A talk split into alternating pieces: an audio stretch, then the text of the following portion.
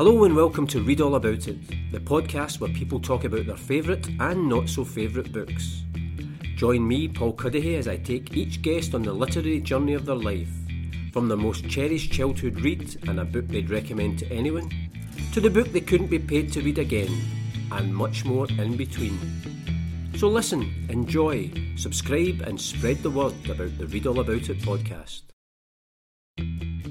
Hello and welcome to the latest of the Read All About It Extra podcast with me, Paul Cuddihy, and Chris Dolan. And once again, we've chosen a different subject. We choose five of our favourite books on this specific subject, and then we chat about them. And this week's subject is books about books. And Chris, I, I have to be honest, I'm a I'm a sucker for books about books. If I go into a bookshop and I just see something that's got book in the title, I'm I'm already halfway there to buying it.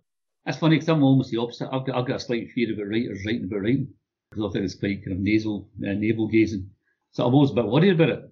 When we first decided on this topic, I thought, hmm, first of all, I it'd be a bit hard to remember what books. It feels to me that I've read millions of books about books or about writing or books or whatever. But I couldn't actually think of any at first. And I was also worried the ones I would think about I wouldn't like. But actually, once you begin to get a look at your bookshelves and try and remember other books, then, no, no, no, hold on, there's a lot of really good books. So I really enjoyed it one of the nice things about doing this series is just trying to remember books that you'd forgotten about and books that have been lying in the back of your bookshelf for years, stuff like that. So it's been good fun just to uh, remind yourself. The other thing I think is, for much the same reason, I've kind of then gone through my bookshelves and picking out books and thinking, I've actually read more books than, than I realised. exactly, it makes you feel quite good about yourself. Although yeah. at the same time, you also do think of so many books which you haven't read. Exactly, and also uh, there's so many books I have read and completely forgotten about as well. Oh, that's true. Uh, in fact, there's something I was reading, sort of Spanish book, partly during the, the lockdown. Uh, me and, and Moira, my wife, we decided we're going to try and read uh, books in Spanish, and she's reading in French as well, which I can't do. Just just a week, I think, to try and keep the Spanish up. But so I was reading a book um, which I was sure I'd read. When I started reading, I thought I've never read this book. I was convinced I'd read it, and it wasn't until I got to about page 150. It was quite a short book towards the end I suddenly remembered it. Oh God, I have read it.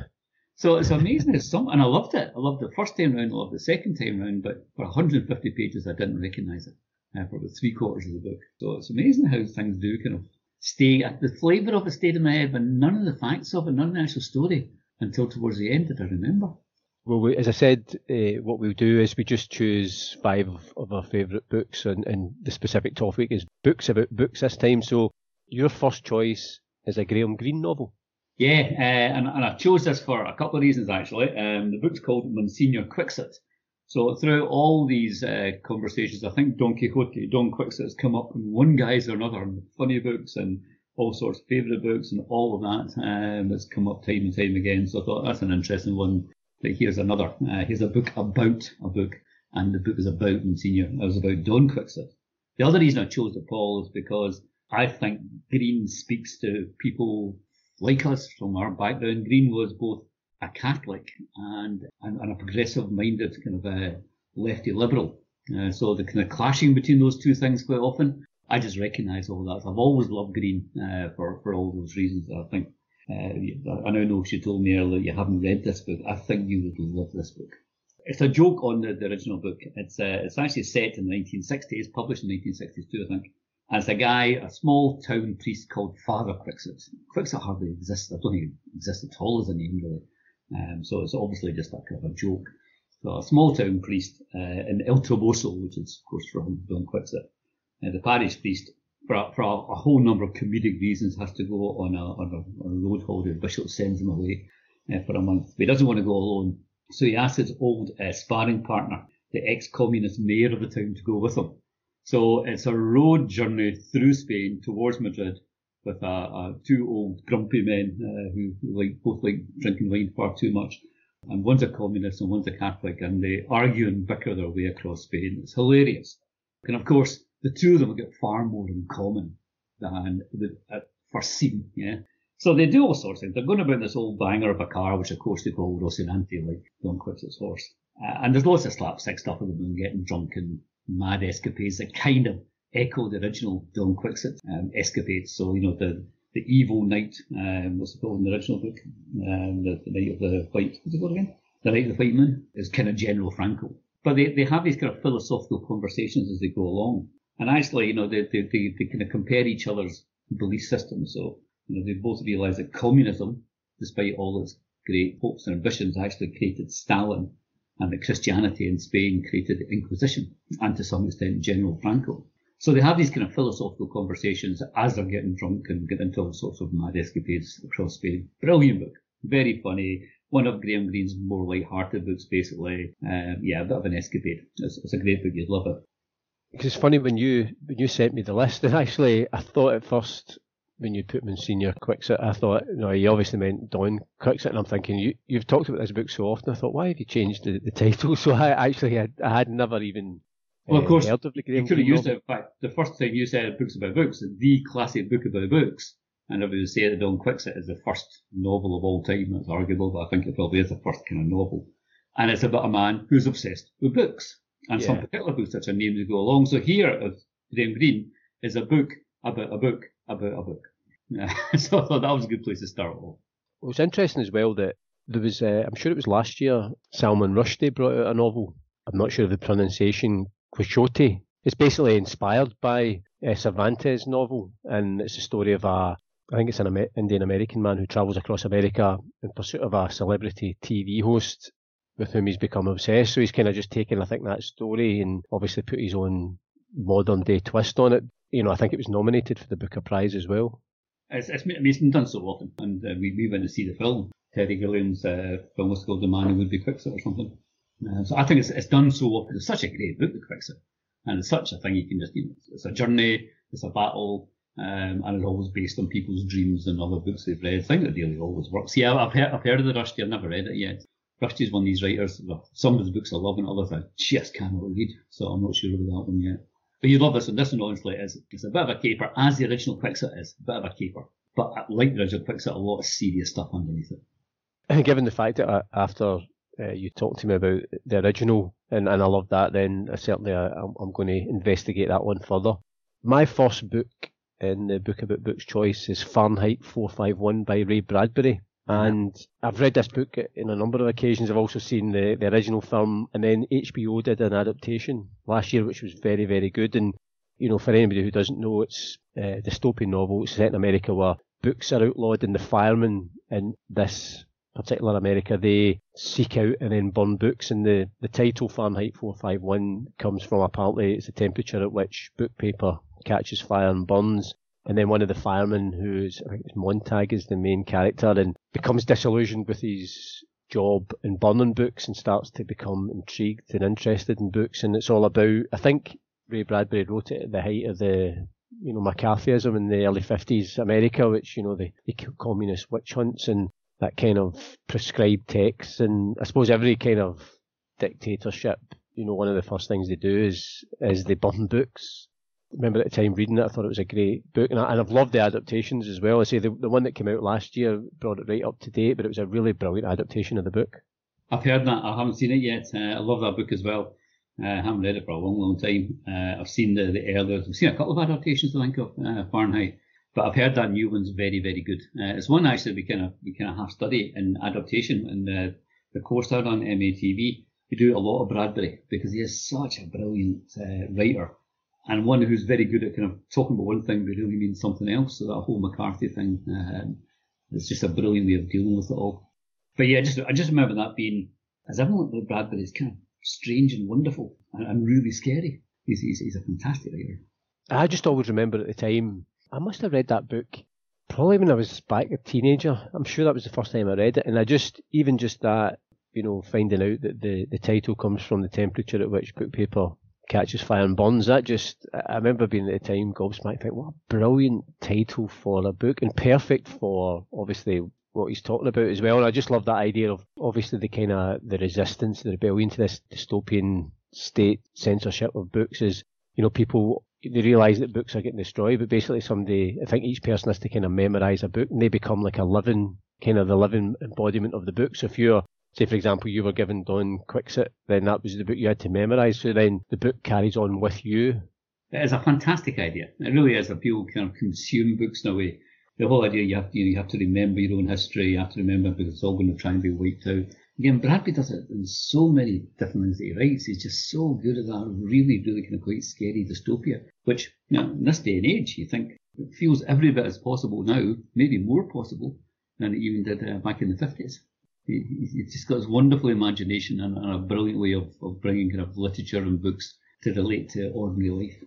Yeah, and I've I've spoken about this before. There's in America they they have a banned books week every year in America, and it's basically a celebration of literature and books that have been either banned or people have attempted to ban them in the United States. So I think if books are put up for teaching in, in schools or sometimes even if libraries stop books, then sometimes individuals or organisations challenge that, sometimes go to court because they, they don't like the book or the themes in the book and which I just I think is a, just a, a point of principle is just is absolutely wrong. So you know because there's not there's not that many steps from that point where you would challenge, you know, the right of a book to be taught to setting fire to it.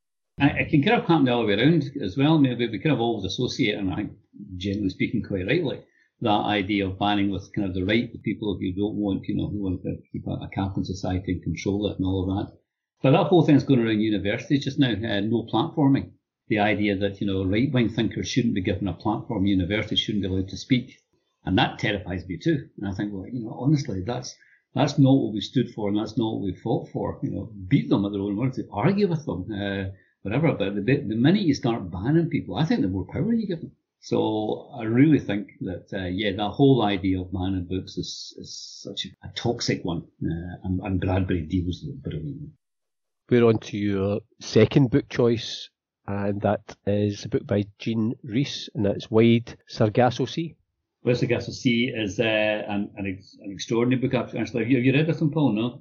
No, and it's funny because in one of the previous podcasts, the journalist Dani Garavelli picked it as one of, I think, our important books in our formative years. But I recently did a, a podcast interview with a guy called uh, Neil White, who's coming up in the book he couldn't be paid to read again, was that one. But I think it was, to be fair to him, it wasn't so much that he didn't enjoy the book, it's because he had to study at university, and, and I think that that took away his enjoyment of the book. But I haven't read it myself.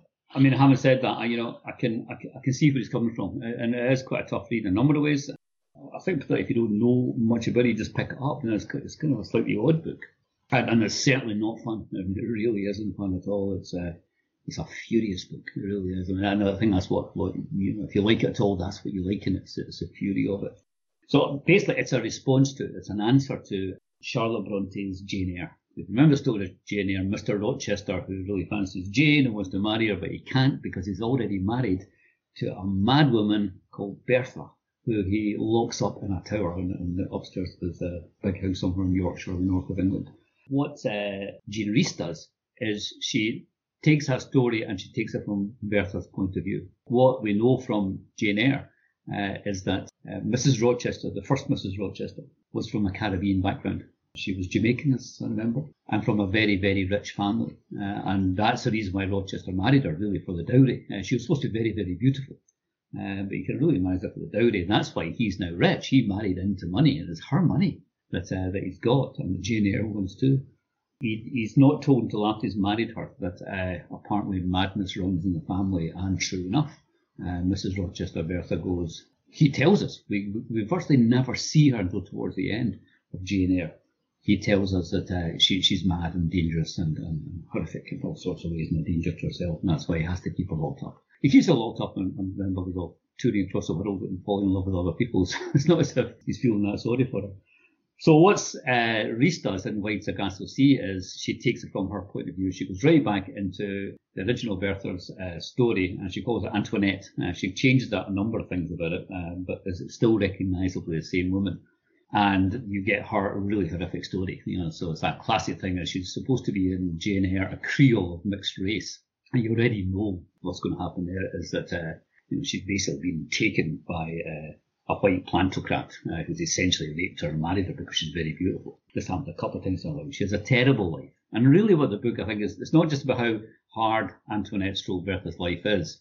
It's about how slavery and and uh, colonialism poisons everything it touches. So there's no kind of recovering from 200 years of slavery. Uh, there's no recovering from the kind of background that uh, Mrs. Uh, Rochester comes from. So what in fact she's doing is rebelling against the entire system. And of course Rochester doesn't see that. And to a large extent, nor does Jane Eyre. And they really don't see that. Um, and it's kind of like it took hundred years later know, when Rhys rewrites a story to see slavery and colonialism in some kind of perspective, yeah, and you can then begin to understand Mrs. Rochester better. So it's it's a it's a pretty brutal book. It really is. Rhys herself grew up in Dominica. She knew a lot about the horrors of slavery and its legacy. So it's uh, it's it's just rewrites that entire book and makes you rethink entirely the mad woman in the tower in in, uh, in Jane Eyre. When I read it, I then immediately reread Jane, Jane Eyre, and it's amazing how that book reads completely differently once you've read Wide Sargasso Sea. Because I was wondering if could you read it without having read Jane Eyre first? I think so. I think it makes it a lot more interesting and gives you a reason why it's been written at all. But yeah, no, it works. It really does. It works. I mean, as I say, it's a furious, violent, and, and quite difficult book. I mean, it's not linguistically difficult or anything. It's just um, it's a tough, tough story. It really is. You know, you know, it doesn't it doesn't flinch at any point at all. Mean, right from the very start, it doesn't flinch. So yeah, absolutely, it will stand by itself. It will stand by itself. But it becomes all the more amazing uh, once you know what, what she's doing and looking at a whole different set of principles and ideas from a, a century earlier. What certainly makes it different, as I said there, Jane Eyre changes fundamentally. You will never read Jane Eyre the same way again. You can't even see an adaptation of, I was an adaptation last year at one point of Jane Eyre. And once you've read Wide Sargasso Sea, I mean, honestly, you can't, you, you, you, you just can't accept the original story in its own way. You see it in a completely different way. It's interesting, I think, as well. I'm not sure if it's still a set text when people are either studying English at, at, school or at university, but certainly the people I've spoke to who have mentioned it either positive or negatively, it has been, I think, through their studies. So it's obviously a text, and perhaps because it is relating to that earlier classic Jane Eyre, that obviously lecturers or teachers like teaching about it because of the themes involved in it. Yeah, I mean, I've, I've never studied it. I did do English university about 500 years ago. At least, of course, I did it wasn't on it. But yeah, I can see why it would be you know, because it is a, it is quite a, an interesting bookender, you know, but I'm not sure when Jane Eyre was written, 1850 somewhere but there. I should know Charlotte Bronte's dates better, I don't. But I'm going to guess there's about 100 years of difference, roughly, between the two books. So, but about the same person, or about the same people, uh, but taken from an entirely different perspective. One written from an English country perspective in the 19th century, or from a, a Dominican woman's uh, perspective in the 20th century. And so you take the same story and how completely different they are with still having a lot of the same facts. Well, my second book uh, that I've chosen is a book called Mr. Penumbra's 24 Hour Bookshop by Robin Sloan. And when I said at the start how if I see a book title and it's got the word book in it, I generally, I'm just a sucker for these things. But this book is, it's a really great book because at the heart of it really goes into this whole idea of you know traditional books, the physical product that we've that we know and love and have grown up with, and digitalization of books and e-books and, and that sort of thing and what's better and you know what's the future for both and, and it basically it's a kind of mystery story the, the guy who wrote it he I think he actually worked for Twitter at, one point but his character I think loses his job at, at Google there's a, uh, in the kind of Silicon Valley and then ends up getting a, a job just to make it ends meet in Mr. Penumbra's 24 hour bookstore but very quickly finds it's quite a strange bookstore because there's not that many books, and when people come in, they just seem to want these obscure tomes that are hidden away in the back shelves. And he, with the help of some friends, starts to investigate what's what's the story behind Mr. Penumbra's 24-hour bookstore, and it is all to do with you know this whole idea of what are books, you know, how do we consume them? Should people who like physical books, is that just a, a product that's dying out, or should we embrace new technology and uh, but done in a kind of way of this kind of this mystery thriller it's a really entertaining book. It's quite quite funny as well, but also I think like a lot of these books, it does it does make you think because although I do read books occasionally on Kindle, I'm very much it's the physical product for me because it's it's more than just the words within it, and and this book that's what that kind of tackles and who's right and who's wrong and what's the future going to be. And all these discussions we've had, you've, you've introduced a whole number of books I haven't read. This I think is one of the first anyway, if not the first I've never even heard of. I don't, I don't know the book at all, uh, but but you've, uh, you've you've got my interest going. I mean, that idea of a lot, you know, what makes a book a book, uh, and to some extent, actually, all these chats that we've had, that's been part of it. You know, could, could you include a poem? You know, uh, if, you, if you've only, you know, so much online content now. I look at my, my kids and how much online content they're taking, how much they actually read, but not in the way that you and I would read. That yeah, that the whole idea of reading has always been constantly changing, isn't it? From parchment days through to the printing press through to online stuff and all that. It just seems to be changing endlessly. So it's a really interesting uh, area to, to write about. Yeah, and I think, because the thing for me, I know I'll always prefer actual books.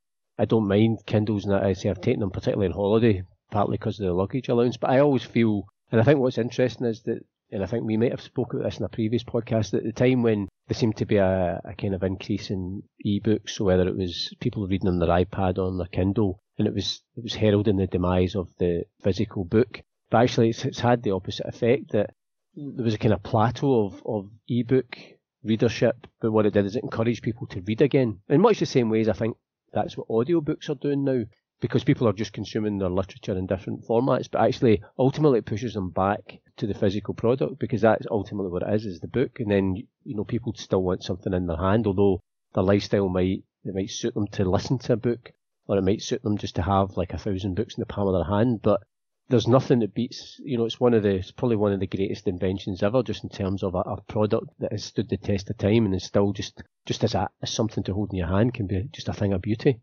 I wonder if it's going to go through a bit more of that kind of uh, uh, regeneration as well, but not sadly for you and I both who have books out there want to sell them. Uh, all the bookshops been shut, and, and this idea my publisher tells me that everyone's reading far more books actually is not really showing itself in terms of sales, at least not yet. But I think that the very fact we're all spending so much time now on social media, like what we are doing just now, Paul, and you I talk to my family, you know, both my kids don't live in Glasgow, so I'm, I'm working on screen when I'm relaxing with friends and family I'm on screen. But I really don't. There's a book I want to read, and uh, it's a Spanish book, and I can't I can't get it here. Uh, and I will read it on on uh, my Kindle, but I, I, really don't want to. You know, I've been on screens all day long. I don't want to go to bed at night time without a real book. And the audiobook too. I think the audiobook is for kind of busy lifestyles, isn't it? It's for it's for uh, double tasking. It's when you're driving um, or doing the ironing or making the tea. But now that a lot of people have more time in their hands again, the actual book itself. So I'm kind of hoping that one of the, the spin-offs from uh, from the whole COVID horror will be more people buying books. Actual, you're right. I mean, maybe it's just our age group, but I find that my kids do that by and large they'd much rather have that physical object in their hands rather than reading off machine. We're on to book uh, number three in your book choices, and you have gone for Aunt Julia and the Scriptwriter by Mario Vargas Llosa. Llosa, yeah a slight cheat here in that uh, it's, it's, a book about writing and not specifically about a book, so you might you might, you might uh, throw this one out. Um, but I had to get in somewhere in our discussions because it's just one of my favourite books, and I haven't managed to get in, get in anywhere else. Uh, there's no there's no rules to be fair, so you're not breaking any. okay, I'm not getting chucked out of the club. Uh, I love Mario Vargas Llosa. Uh, I think I think he's a fantastic writer. Uh, everything he's ever done has been published in English and is very successful in English. He's a Peruvian writer he's politically appalling. Uh, I've actually met the man once or twice, uh, once read of him, and he's an incredibly pleasant man. Uh, he's a really nice, interesting man, and his books are phenomenal, and his politics are horrific. he ran for the presidency of Peru under a Thatcherite ticket, which I just don't understand. There's nothing in his books would make you think that about the man. But anyway, Mario Vargas Llosa, an incredible writer, uh, now living in Spain. This is one of his early books, uh, and I read it not long after it came out. But uh, it's, it's quite autobiographical, as I found out years later.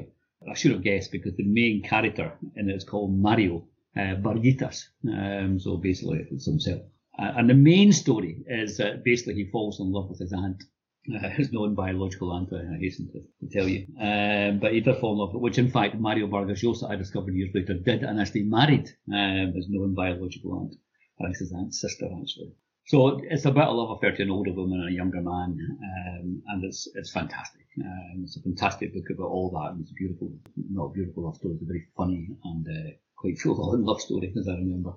But there's a brilliant thing goes all the way through it, and that is Mario Varguitas, the, the, the main character, is a journalist in a radio station, and he he meets and has to work alongside a character called Pedro Camacho, who writes all the radio soap operas. So this is set, it was written in the 70s, but it's set in the 50s. And radio soaps were huge across the whole world, particularly in the Americas and particularly in Latin America. And this guy writes, so I've written for soap operas and I've written for radio. So I love this guy. It's a, he's a really major part of the book. And he's this mad little guy. He's a Bolivian guy. And all he does, he, he doesn't do anything else in his life at all. He's quite a lonely guy He just writes and directs and acts in about five different soap operas with about three episodes a day. I mean, it's just masses and masses and masses of words of mad plot line after mad plot line. They're, they're always wonderful. They're always kind of just believable enough to be soap, but kind of slightly crazy. And, and they're all kind of obsessed with the, his own obsessions. Like he hates Argentinians. There's a very good reason why he hates Argentinians, but he's he tries to promote things he believes in, one of which being self-abuse. So he's just this crazy guy who who just spews out words all the time, and they kind of they kind of colour each stage of Julia and Mario's uh, relationship as they go along with these mad soap operas uh, that, that Pedro Camacho writes. It's, it's great. It's, it's kind of a book, I think, at least that part of the book is a book about writing. What is writing? What's good? What's bad? You know, in the end of the day, uh, the, the, the main character, and I suspect the, the writer as well, Mario Vargas Llosa, is slightly disdainful of the soap opera writer. By the end of it, he's full of complete respect for him. You know, and just amazing the fecundity of his imagination, how he just keeps on thinking of more and more storylines. It's very funny. I, I recommend to anybody. It's one of these books I give to people actually. So I think you, you just love this book. It's a funny, sexy, very informative, um, great story. So yeah, Aunt Julia and the Scriptwriter. It's made into a film twice. Both films are terrible. Do not go and see the films the films that Jeremy Irons is in the last one. Honestly, it's appalling. It's one you know, of books I suspect that you think should be a good movie and never quite makes it as a movie. The way you describe it, you think it would be quite cinematic and, and, and would work, but I suppose that's the, then the skill of the scriptwriter and the and the director, isn't it? I mean, one of the problems is to try and do what Pedro Camacho does on radio, you know, 45 different plots a day with a list of unbelievable characters, half of which he acts himself. But to try and put that onto screen, try, try to realize, because what happens in the book is you actually get the plot. So you, you follow the soap operas as they go along. So you'd have to shoot with seven different films, uh, set in different times with completely different characters. So it'd be incredibly expensive. You'd have to inter- intertwine them all. I think it's one of those things that just the book does better than anything else. I've tried several times to see if I can get a radio. I think there has been a radio adaptation done of it in Britain, but I've never heard it. But not for many years. And several times I've tried to see if I could get a chance to to uh, adapt it. It's never been accepted as an idea, and maybe just as well. like maybe one of those projects that would totally kill you.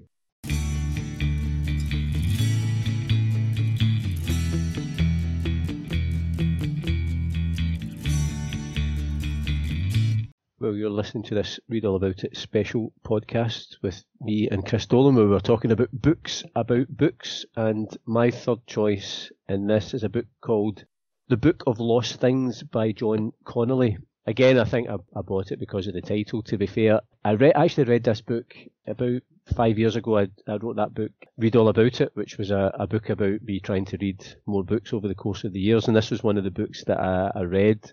It's an absolutely brilliant book. It's basically the story of a 12 year old boy who he's struggling to cope. His mum has died and his dad's remarried and he's now got a, a step sister and so he's kind of struggling to cope with grief, really, and the, the new set of circumstances.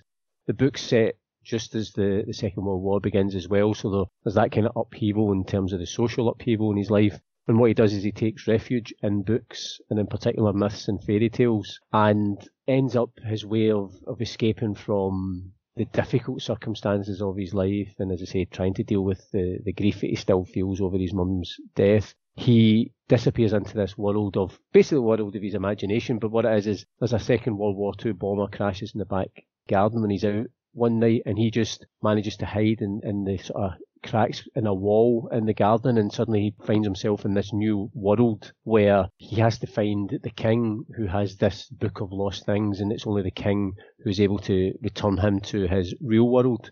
And in the course of the book, he meets various what would be traditional fairy tale characters, you know, Snow White and the Seven Dwarfs, but John Connolly has distorted them so the Seven Dwarfs and Snow White, they're disturbing and grotesque and it, it kind of turns all these, what we would know as traditional fairy tales on their head. And although the character is a 12 year old boy, it's certainly a, it's a, it's not, not really a book for children because some of it's quite brutal and violent. And say some of it is dealing with, you know, how maybe children would deal with grief, but also how books can fire your imagination, you can escape into them, but what can happen when your dreams or your imagination maybe takes them off in not so positive strands and, and that's how when he's in this world and, and he meets, you know, Snow White or, you know, Rumpelstiltskin or various other traditional fairy tales and it's, it's kind of twisted in a way, but it's, it's a, it's a really brilliant book, captivating book about, you know, that power of books and to fire an imagination, how people can escape into it. And it can be a help,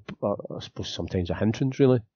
It sounds uh, it sounds very different from. I, haven't read that many of Connolly's. Uh, he's one of these writers I want to read more of. I think I'm talking about so many books in so little time.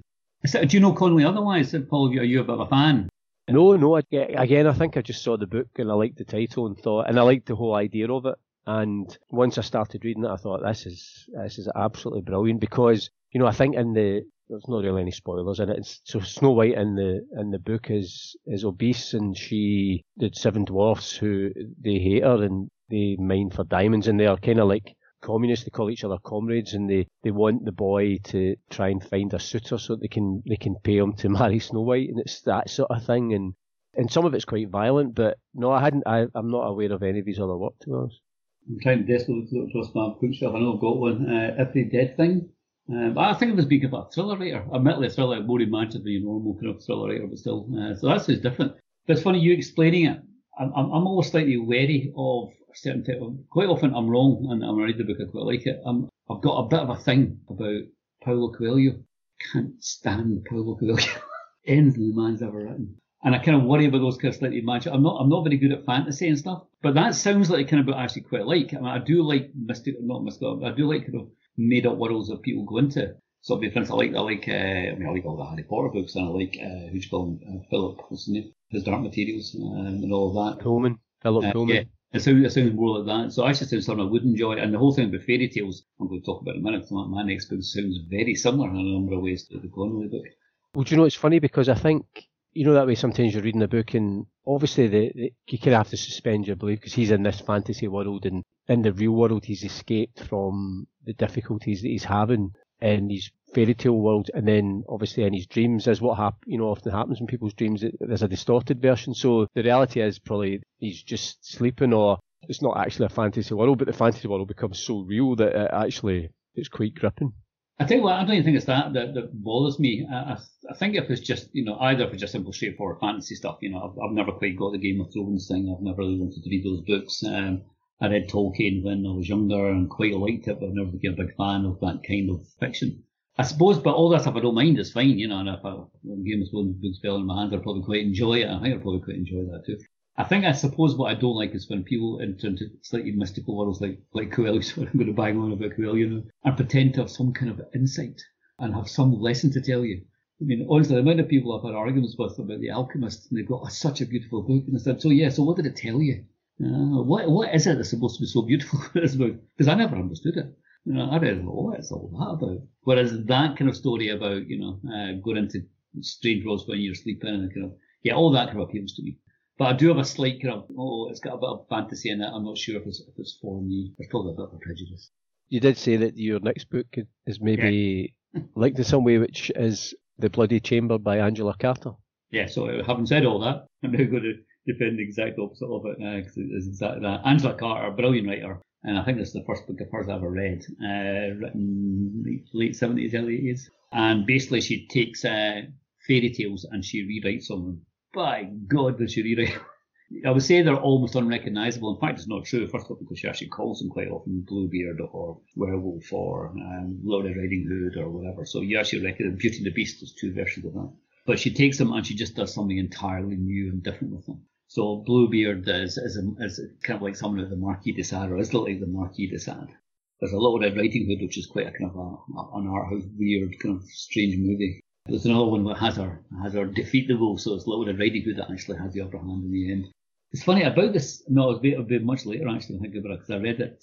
I didn't read it when it came out. I read it. I've no, I've no idea when I read it. I'm going to guess some point in the 80s, uh, maybe later. But my kids are wee. I've also got uh, what's that? A Roald Dahl book uh, Revolting Rhymes. Roald Dahl does the same thing. He takes old fairy tales and he gives them a modern spin in, in poetry form. The only a line I remember from it, I used, to, used to love it, was at the very end of Little Red Riding Hood. The wolf is just about to, to eat Little Red Riding Hood. And the line is something like, the little girl smiles and her eyelids flicker. She whips a pistol from her knickers and then kills the wolf dead. And it's kind of like, reading it to small kids, it's kind of like a whoa moment. And in a very simple way that he's doing that, she's doing something much, much, much darker. Angela Carter's book is, again, pretty dark, uh, along with the Lights of Sargasso Sea there. It's pretty full on a whole number of ways. You wouldn't want to give it to your granny for Christmas. It's, uh, it's very explicit, very scary, very modern. But she's taken the idea of fairy tales, and they're still kind of cautionary tales, but she's kind of turned them on their head because the originals were kind of telling people their place and what they should and shouldn't do. You know, so the woodcutter should remain a woodcutter, and you don't kings should be kings and uh, peasants should be peasants, and she kind of turns all that in her head, and particularly women. And uh, the females in the story, she, she, she has them either really defeated and shows how cruel their worlds were, um, or she has them have the upper hand in the end. But they're brilliant. I mean, they're really, they're, they're real dark fantasies. Um, and she's such a good writer, but just so well written. I have to confess I've never read any of Angela Carter, so again it's something which back to you touched on it earlier on about what's good about this uh, these chats is that we both end up giving each other book recommendations. So that for yeah. me is, is, something I need to I need to start reading some Angela Carter. It's good. It's a good place to start because they're short stories. I, I know I, I, love them all actually. Not more. There's a few I really like. I'm pretty sure there's two versions of The Beauty and the Beast, and one of them is just a fantastic one. And I always use it as a as a exercise for adaptation because it, it, it, does adapt so well. I think most of these have been adapted. I think if you look on YouTube, you actually find that most of the Angela Carter Bloody Chamber stories have been adapted in one form or another. They all are very kind of cinematic. Uh, they're all very visual. So yeah, I think I think you like it, Paul. Well, we're on to my fourth book, and this is a book called The Last Bookstore in America by Amy Stewart, and kind of touches on some of the themes from the earlier book, Mr. Penumbra's 24 Hour Bookshop, but this is all about you know, the future of books and, and bookstores at the time, particularly with the threat of ebooks. First, the thing I love about this book is it's only available as an ebook, and I think that's deliberate. It was put put out. I thought that was quite, it was almost kind of like a joke. But basically, the story is there's been this digital device called a gizmo that's been invented. It's kind of revolutionised reading in the publishing industry, and it's basically led to this the catastrophic demise of books in America. So bookstores are just closing right, left, and centre, and this bookshop called the Fire Breathing Dragon, which is based in a, in a wee town in Eureka in California, which is where Amy Stewart is from and runs a bookstore. Incidentally, it is one of the last bookstores in, in America. What's that? In real life, the, the author actually, yeah, yeah, Amy Stewart. Yeah. The two main characters in the book, they inherit this uh, bookstore from I think it's the the guy's his uncle had been running it. He didn't realise, and then suddenly gets notification that he's inherited this bookstore. So they move to Eureka uh, at the time when bookstores are closing down and discover you know this this bookstore and, and also discover the secret of, of why it is thriving, which is the kind of the crux of the book. But the bookstore itself it attracts all this attention from media and etc because in the face of you know the inevitability of the end of books and bookstores, this one bookshop is continuing to thrive, and it is it's very entertaining. But it's, it is again, it's also a book that makes you think about the value of bookstores, and you kind of touched on it there about you know in this particular lockdown that people are you know, how are they getting hold of their books? Are they having to order them online? Are they ordering them online from bookstores or is it from Amazon? And, and how, how is that going to impact on booksellers once this is all over? And even if people are wanting to read more books, they still have to have access to those books as well. So kind of takes that kind of idea of the threat of ebooks to physical books to the extreme in a very entertaining way. I wonder if it sounds also a great marketing idea. I wonder if it, then how old is it? When did you read it, Paul?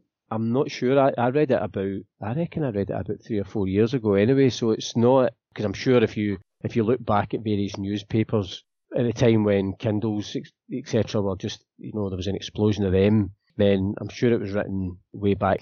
I'm going to try and check quickly for that, but um, 2000, so nine years was written. There's now a physical book as well it's been quite successful. Maybe you, you wonder for that. That would be quite an interesting way around when the people who, who do the e-books first and then they become um, physical books afterwards. But um, I know a number of writers. Um, I know you've had uh, e-books out, but I know a number of people that not even don't even necessarily have the printed version that you do. Lots and lots of people do. But people uh, who write only for online, basically only for download, and make a lot of money apparently. There's a couple of Scottish writers do it. Uh, there's a number of thriller writers in the States and places do it. There's probably lots of people, just the ones I happen to have come across. And that's quite interesting. I mean, again, like you, I like the book itself too much, but you know, from a point of view of people like us who like the actual uh, the, the, job of writing. Uh, it's interesting how there are different variations, how people can run a career as a writer or partial career as a writer. I suppose that would be the if you're a writer, that's the, the conundrum of you know you might like to see a book in print and then holding a physical copy, but if someone then says, "Listen, you can have that," or you can have like a million downloads, that's a real conundrum for people. Yeah, and the other conundrum, of course, is how you know how, how much you paid for all this. Because by and large, downloads don't tend to uh, they've much less um, profit per per unit, so they're because they're always a lot cheaper, and the, and the writer tends to get less. So again, if you're doing your own publishing, as it were, again, it's the world I don't know. You know more about it than I do, but it's certainly interesting. Uh, and if it's true that ebooks are kind of coming down in sales, uh, and the book itself is making a comeback, then I wonder if it doesn't mean that those writers who kicked off their careers or made quite a name for themselves online are now actually going to have to go the other direction and uh, get their books published physically. I think you have to embrace both or, or all variations, even if for no other reason you don't want to exclude anyone, because if somebody has rediscovered that love of reading through their Kindle and that's how they, they like reading it and they continue to read it, then you have to, I think you have to meet people halfway. Yeah, I mean, I know, I know people prefer Kindle. I had this conversation relatively recently people who say, I mean, really bookish people, people who read a lot, say, honestly, honestly, they prefer Kindles. Uh, or, or, you know, whatever, reading off, uh, off the screen. They just do. So there are some, I think it's few and far between, but there are some who just actually like it, and they, they say they like the feel of it, like the whole thing. I can kind of slightly feel, you know, I've got a wee leather cover for mine. I can, you can make it slightly book-like. I kind of understand what they mean. For me, it doesn't quite work. Yeah. But that's the person of mine, actually somebody who's older than me, and she's very, very bookish, and she says, no, since, she discovered the Kindle, know, eight, nine years ago, she absolutely loves it. And she still reads physical books, but you know, the other way around from us, only if she has to. We're going to be discussing this again when it comes to my last book choice, but we're on to your fifth and final book, and that is a book called The Library of Babel by George Luis Borges. I love his name. Uh, it sounds even better in Spanish. Jorge Luis Borges or Jorge Borges. It sounds like It's funny, I kind of thought as when we first decided to, to do this theme, it was the first book that came to mind because it's very, very much books. It's actually a long short story about books. It's funny, you know, um, he's, he's probably seen as being one of the greatest Spanish language writers. You know, there's Cervantes, we talked about lots, and uh, Gabriel Garcia Marquez and Lorca and like that. But uh, without a doubt, uh, Borges is right up there. And he's, he's, he is a completely extraordinary. He's written zillions. This book's from 1941. To be honest, I'm not entirely sure I've liked anything the man's ever written.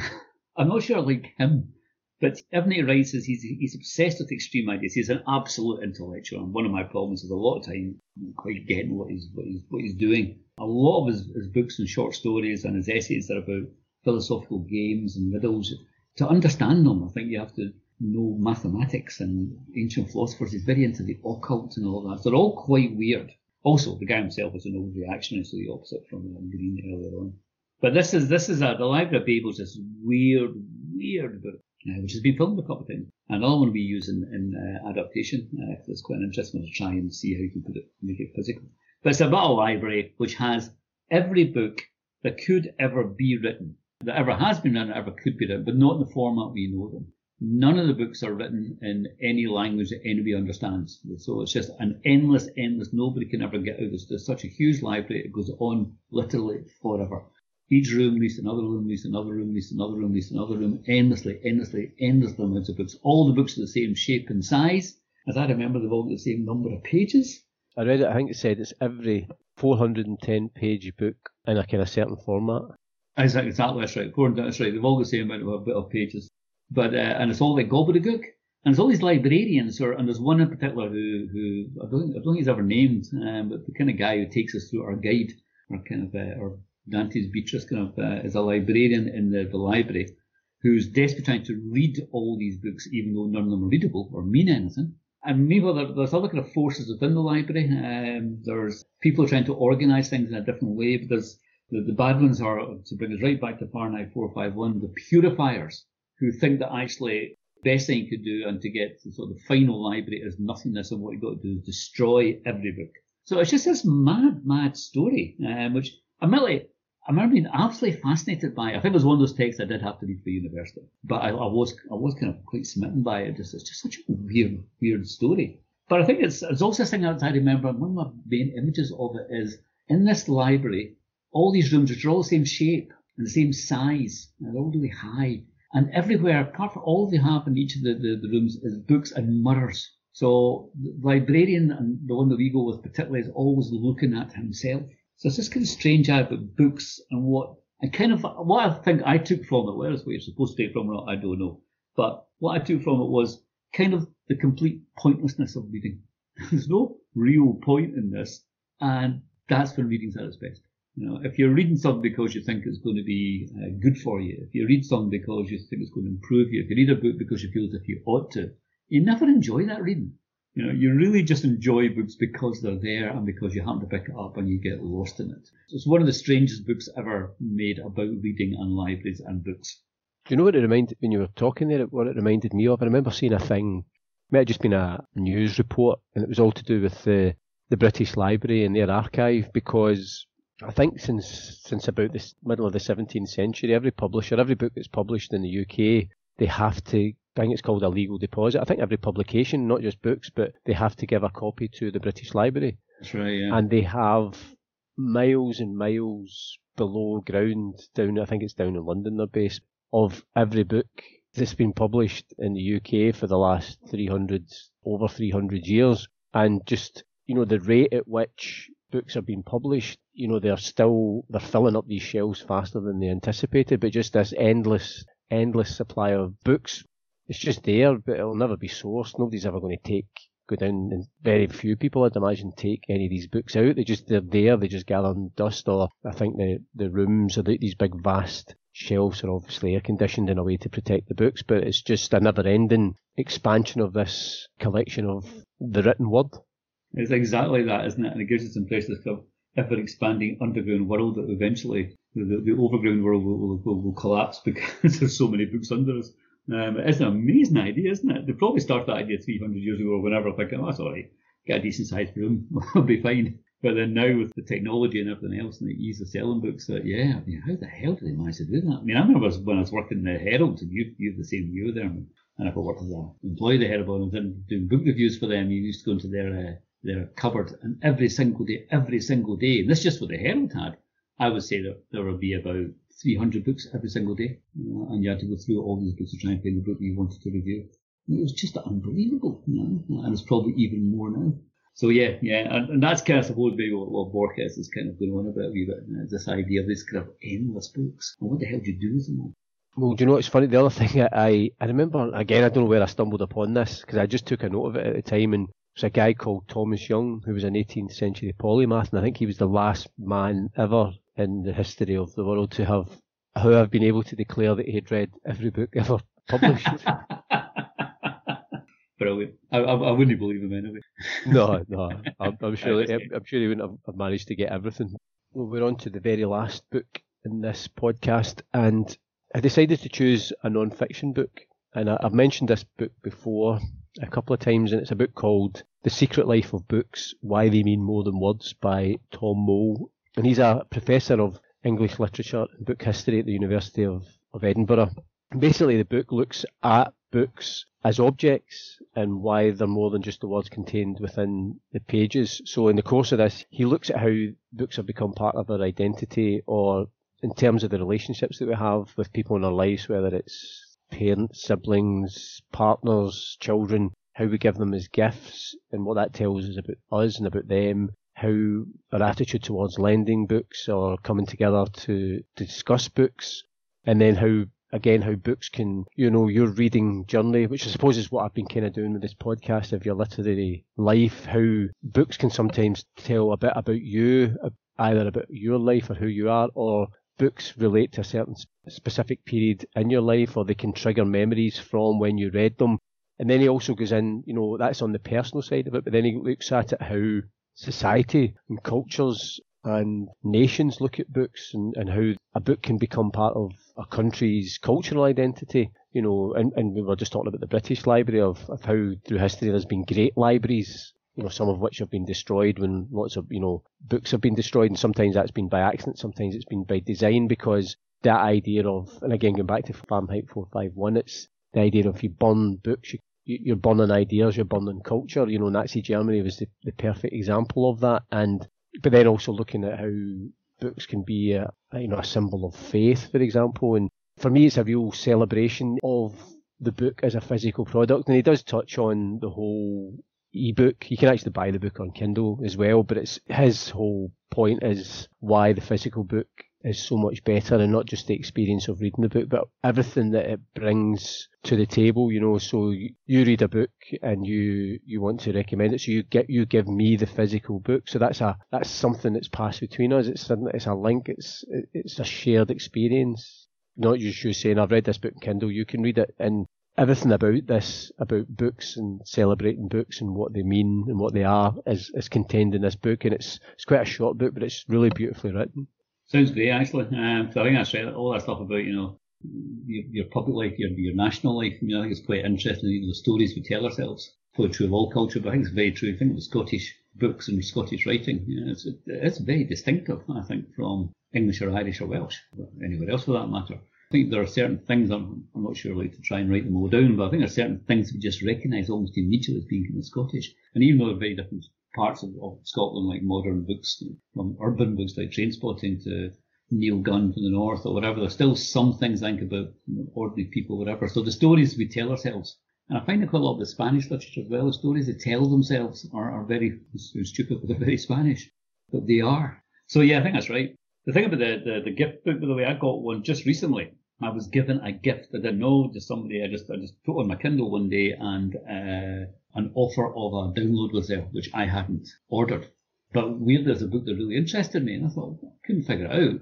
Uh, it didn't it didn't cost me any money, so I just downloaded it. And it wasn't until about a few days later that I found out it was a friend in Spain uh, who thought I would enjoy this book, and so just sent it by Kindle. In the one sense, it was actually really surprising and really different. I've never been gifted a book electronically before because she hadn't told me beforehand. It was it was really nice actually. It was slightly weird, and I liked it, but you can't sign an electronic book, and it will come somehow. Even though the words are all there, you never really feel as if you have the book. It's about listening to music and download. Certainly for my generation, if I like the song enough or I like the album enough, I'm going to go and buy it in one form or another. Even though the technology for all that's going all the time, I still find that just you know downloading is not enough. So yeah, I think again to come back to way where we started off, something about that physical book seems to me to be important. You know, Anna could have signed that book, and you know, it hadn't been for COVID and hadn't been for postal delays, no, that she probably would have. So yeah, it's, a, just such a big difference between the two formats. I also read a, a book on Kindle recently, and I've I've been working my way through War and Peace. But what I've been doing is I've just been reading something. I've been reading that during the day, and I've been reading other things at night, books of short stories, essays. And it was a, a crime book by a girl called Lisa Gray, who used to be a sports writer in Scotland, and she's written two. I think she's written two in a series so far of of crime books with this kind of private investigator. The books are set in America, really great character. And the reason I got it is because it was it was like a special offer on Kindle, and I thought, right, I'll just I'll get it and see what, what it's all, all about. And it was actually it was a great read. It was a really good crime book. It was just something a wee bit different, but also just reading it on the Kindle. If the book had been available maybe in bookshops, I'd have probably gone and bought the physical product. But um, I just decided to get the ebook and still enjoyed reading it. Oh, absolutely. I mean, yeah, I would have said earlier on, you know, uh, horse for courses and some books you only get in Kindle and all that, so it's another format. I do it. And I do actually, I think I was saying earlier that, you know, this friend of mine actually prefers them. In some ways, I kind of like every fourth or fifth book of mine to be in Kindle or, or in electronic form, just for, just for change, you know, uh, just for to hold someone else to, to have a slightly different relationship with the books. I, I kind of like doing it. So every now and then I will, course, because it's cheaper to download them. Uh, so I've actually downloaded a few books over the last few weeks. I haven't actually got to read them yet, but uh, but having books on, on in an electronic way, it's just another way of doing it, isn't it? And I suppose I've, I have a very low boredom threshold, so I've read a, a physical book four times in a row, then when when do we change? Although I think you and I are both we are both fans of the physical product, of course. Otherwise known as old. Wise, I think the word is. Right. Thanks for listening to the Read All About It podcast, and I'd love to hear what you thought about it. You can get in touch via Twitter at ReadAllAbout20, on Instagram at ReadAllAboutIt podcast, or you can send an email to readallaboutit at paulcuddihy.com. If you've enjoyed the podcast, subscribe, leave a review, and spread the word. If you haven't enjoyed it, say nothing to anybody. But I do hope you can join me, Paul Cuddihy, next time on the Read All About It podcast. And in the meantime, keep reading.